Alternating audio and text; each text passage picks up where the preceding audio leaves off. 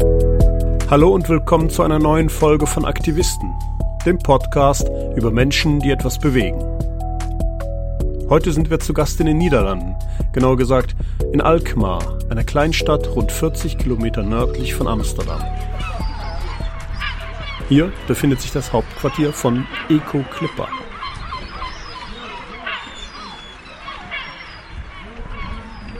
Eco Clipper um, is a shipping company uh, with the vision to um, to rev revolutionize uh, logistics uh, by making it sustainable.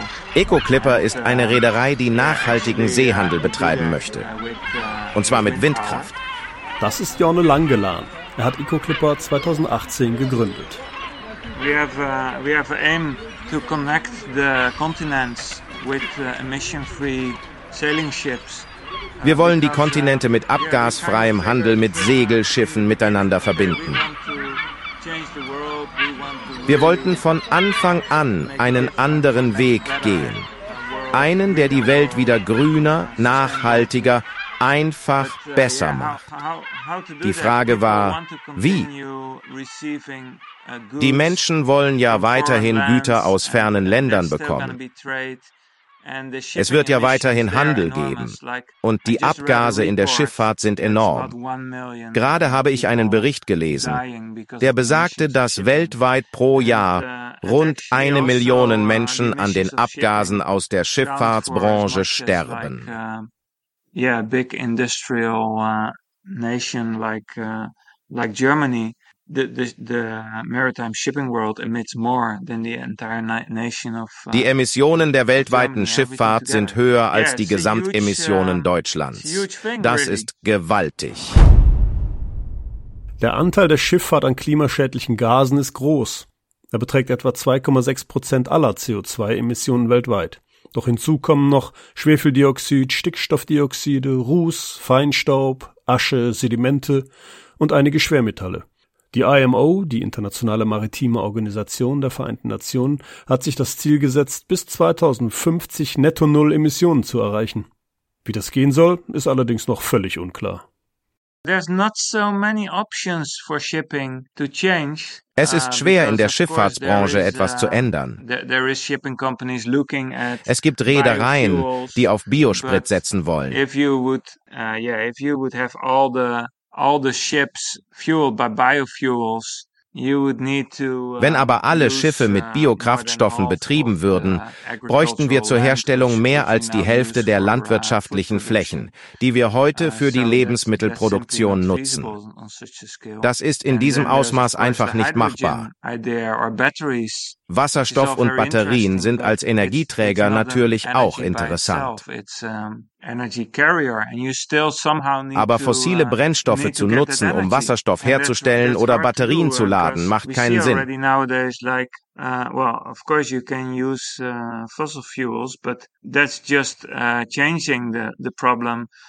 uh, Damit verlagert man nur das Problem.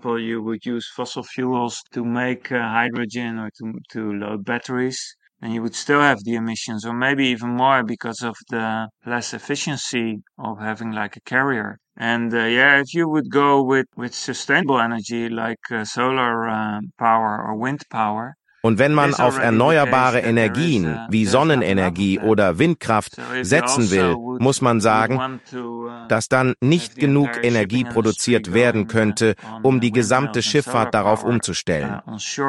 And uh, that way loading those batteries or getting this hydrogen is just not feasible. On the other hand, in the end, we still we are human. We still want to have stuff from uh, from the other side of the planet. We still want to want to travel. Aber wenn wir weiterhin reisen wollen, nach Amerika oder um die ganze Welt, dann gibt es nur eine einzige wirklich emissionsfreie Alternative. Und das sind Segelschiffe.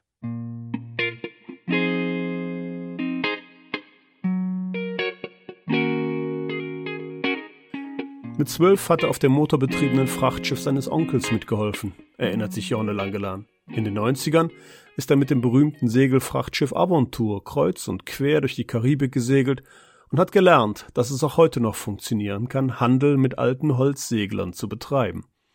2007 begann er mit zwei Freunden ein solches Holzsegelschiff zu restaurieren, das sie im alten Hafen von Delft fanden und tauften es entsprechend die Tres Hombres. Fat Transport lässt auch heute noch neben der Aventur und der Tres Hombres fünf weitere Traditionssegelschiffe weltweiten Handel betreiben. And there were already a few sail cargo vessels Weltweit uh, sind schon wieder einige Frachtsegelschiffe im Einsatz. Uh, Bei einigen dieser Projekte war ich im also Laufe der letzten 25 Jahre auch beteiligt. Uh,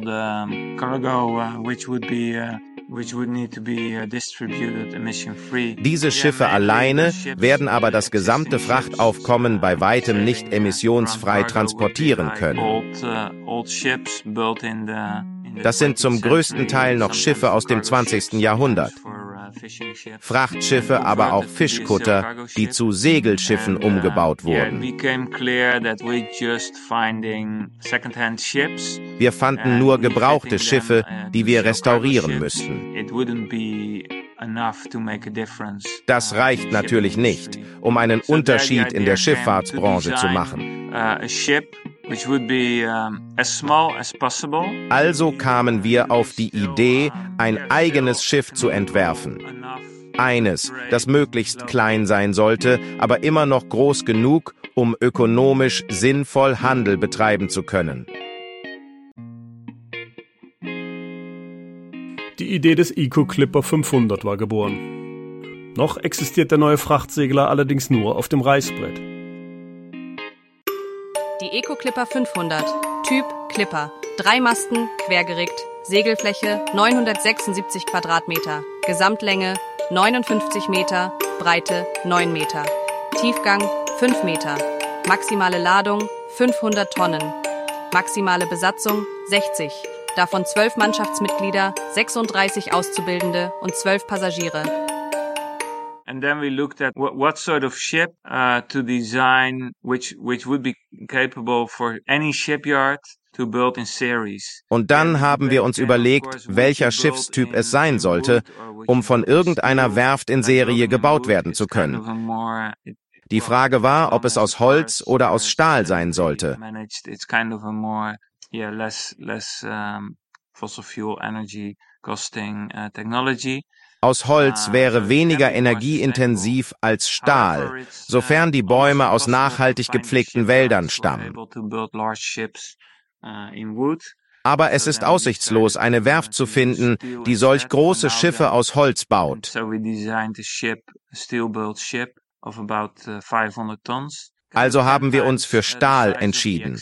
Das Schiff sollte 500 Tonnen transportieren können, etwa das Zehnfache dessen, was die bisher restaurierten Frachtsegelschiffe schaffen.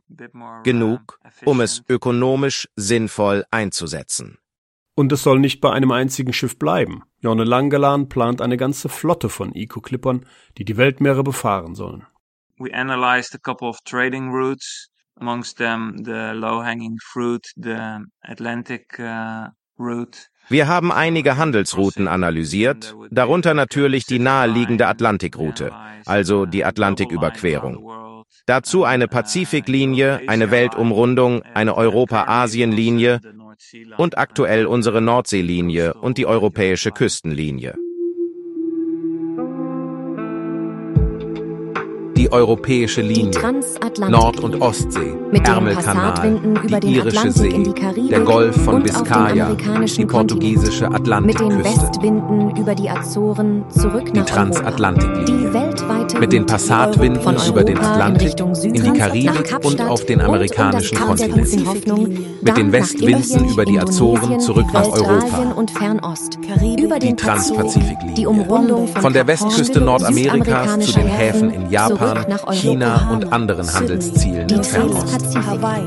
Die östliche Route, die klassische Linie von Europa um den afrikanischen Kontinent und das Kap der guten Hoffnung nach Indien und den Häfen Südostasiens. Die weltweite Route von Europa in Richtung Süden nach Kapstadt und dem Kap der guten Hoffnung, dann nach Indien, Indonesien, Australien, Fernost, über den Pazifik, die Umrundung von Kap Horn, südamerikanische Häfen zurück nach Europa.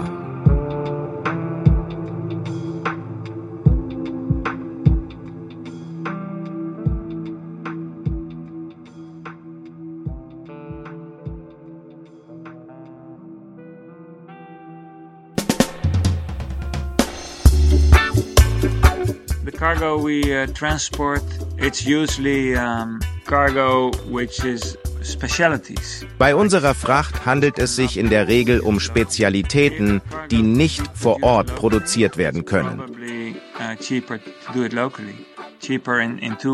Wenn Güter lokal produziert werden können, ist das natürlich besser, und zwar sowohl wirtschaftlich als auch unter dem Gesichtspunkt der Nachhaltigkeit. Uh,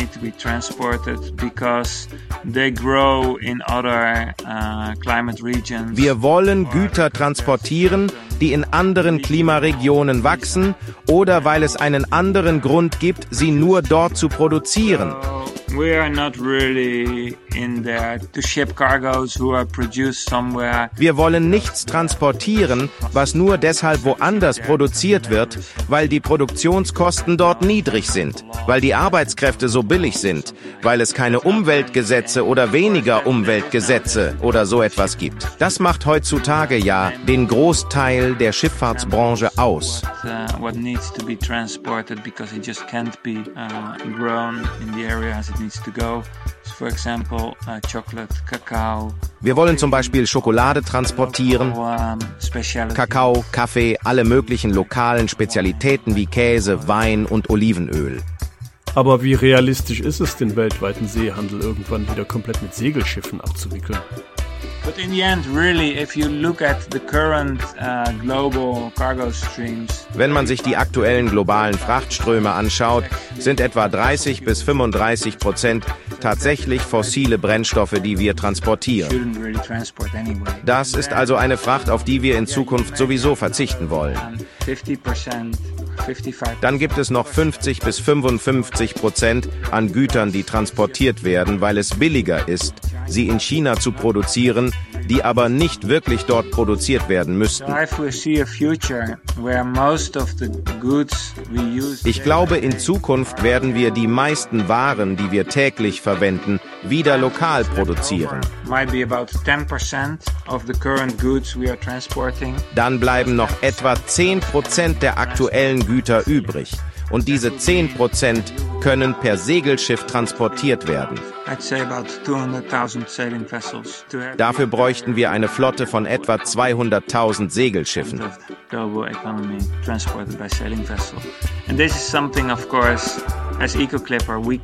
Das schaffen wir natürlich nicht alleine mit den Eco-Clippern.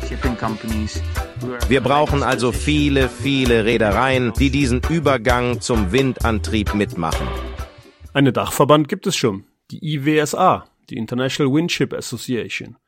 Gavin Allwright ist der Generalsekretär. Right. Uh, we have about, oh, I think we're coming up to 200 members, but I think Wir haben ungefähr 200 Mitglieder, davon etwa 150 aktive, die das gesamte Spektrum der Schifffahrt abdecken. Von Werften bis hin zu Technologieentwicklern arbeiten alle an der Wiedereinführung von Windantrieben in die kommerzielle Schifffahrt. Die IWSA bündelt die Interessen einer Branche, die der Klimawandel zum Handeln drängt. Die IWSA ist Teil dieser Branche.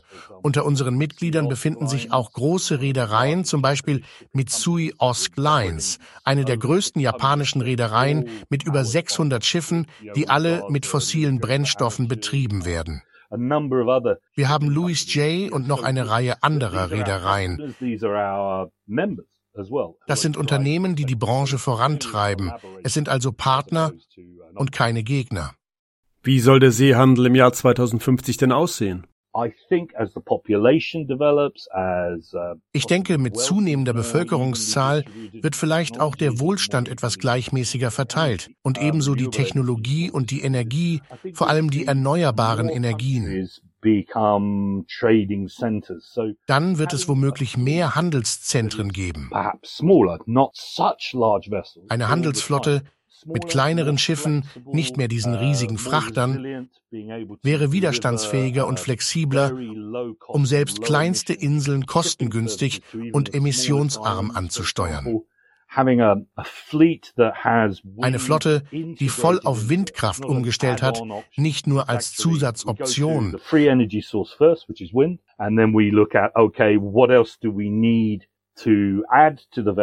Meine Vorstellung ist also eine Flotte, die flexibel, belastbar und aufgrund des Windes sehr kostengünstig ist. and because of the wind, very low cost to actually uh, to run.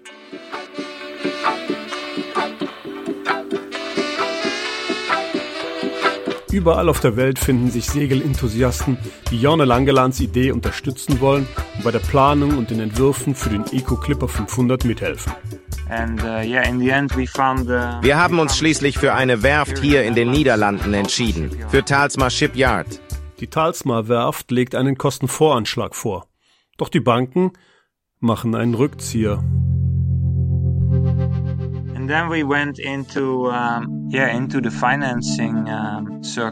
Dann haben wir mit der Finanzierung begonnen und mit einigen potenziellen Geldgebern gesprochen. Uh, professionals and uh, yeah, we ended up uh, structuring. Wir haben eine erste Finanzierungsrunde geplant, um die Kosten für den Bau des ersten Schiffes zu decken. First campaign we needed for the first ship and kind of for extra cost about 10 million euros. Ungefähr 10 Millionen Euro. Aber dann haben die Banken im letzten Moment einen Rückzieher gemacht. Didn't, uh, didn't come along for, um, for uh, ship mortgage yet.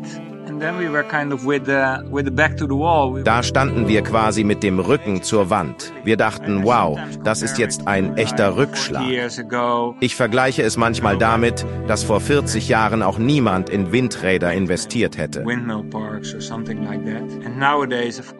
Heute wünschen wir uns natürlich, dass wir früher in mehr Windparks investiert hätten. Also, uh, Und genauso ist es jetzt wohl auch in der Schifffahrt. Es braucht einfach Zeit. Es gibt noch keine Erfolgsbilanz von Segelschiffen. Natürlich sind Segelschiffe eine über 6000 Jahre alte Erfolgsgeschichte, aber eben noch keine aktuelle. Aber Banken bewerten Risiken. Und wenn man keine Erfolgsbilanz vorweisen kann, muss man damit rechnen, abgelehnt zu werden. Aber andererseits ist es auch eine traurige Geschichte. Wenn wir die Welt retten und wirklich die Pariser Klimaziele einhalten wollen, dann wäre jetzt der richtige Zeitpunkt. Die IMO will die Emissionen bis 2050 halbieren. Aber die Schiffe, die dann unterwegs sind, werden noch in diesem Jahrzehnt gebaut. Also müssen wir jetzt schon emissionsfreie Schiffe bauen, nicht später. Worauf warten wir also noch? Die IWSA hat einen Studie in Auftrag gegeben und nach den größten Hindernissen für Segelschiffinitiativen wie die von Jonna Langelang gefragt. Das größte Hindernis, wenig überraschend, ist die Finanzierung. That is a, a, a critical die Finanzierung ist ein großes Problem. Es geht um Technologien und Schiffskonstruktionen, deren Entwicklung sehr teuer ist. Am Anfang muss man viel Geld in die Forschung und Entwicklung, in die Markteinführung und in die ersten Installationen stecken. Das ist zu diesem Zeitpunkt eine ganze Menge. Wir nennen diese Phase auch das Tal des Todes der Innovation. Daher ist Unterstützung in dieser frühen Phase besonders wichtig und nicht immer leicht zu bekommen. Verschläft der Bankensektor hier womöglich eine Entwicklung? Oder bremst sie gar aus? Wie sieht's mit der Politik aus? Um, an assessment was done by the EU die EU hat 2016-2017 eine Studie erarbeitet, die sich nur auf die größeren Schiffstypen konzentriert, also Containerschiffe, Massengutfrachter und Tankschiffe.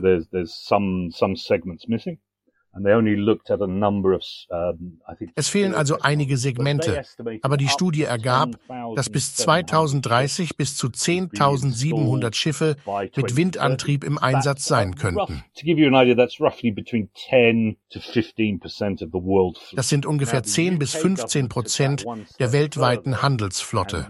Die britische Regierung ging sogar noch einen Schritt weiter und bezog weitere Schifffahrtssegmente mit ein. Das Ergebnis war, dass bis 2050 etwa 40 bis 45 Prozent aller Schiffe mit Windantrieb fahren würden, also rund 40.000 Schiffe. Nun, wir halten beide Schätzungen für zurückhaltend. Wir glauben, es könnte noch viel schneller gehen. Die Finanzierung der Eco-Clipper musste also erstmal verschoben werden. Kein Grund für Jorne Langelaan, den Kopf in den Sand zu stecken. So there was a bit of um, hassle and a setback. Das war schon ein herber Rückschlag. Wir dachten, okay, was jetzt? Und dann sagten wir, um uns herum werden überall kleine Segelfrachtschiffe umgerüstet und in Betrieb genommen. Uh, es gibt also genug Fracht und großes Interesse. Da haben wir beschlossen, die Finanzierung der Eco-Clipper 500 uh, Schiffe muss noch warten. Und in der Zwischenzeit könnten wir ein kleineres Schiff restaurieren und in Betrieb nehmen. Die Wahl fiel auf The Tucker. Mit mehr als 100 Jahren ein echter Oldtimer. Jorne rekrutiert Helfer aus seinem Freundeskreis, um bei der Restaurierung zu helfen. Er wendet sich an Segelenthusiasten, die einen Beitrag leisten wollen, einen solch prächtigen Traditionssegler zu restaurieren, um mit ihm wieder die Meere zu befahren.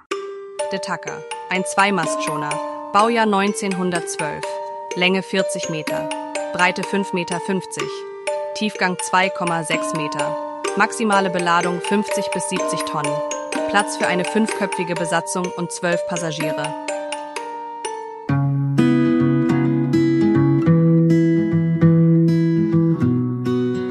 Nach sieben Monaten Restaurierungsarbeiten ist der Tacker seit November 2022 wieder im Wasser und unter Segeln.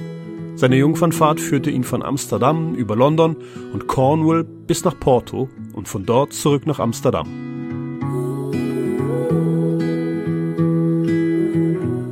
Wünschen wir Jorne Langelan und seiner Crew weiterhin Mast- und Schotbruch und eine Handbreit Wasser unter dem Kiel und was man Seeleuten sonst noch so an den Hals wünscht.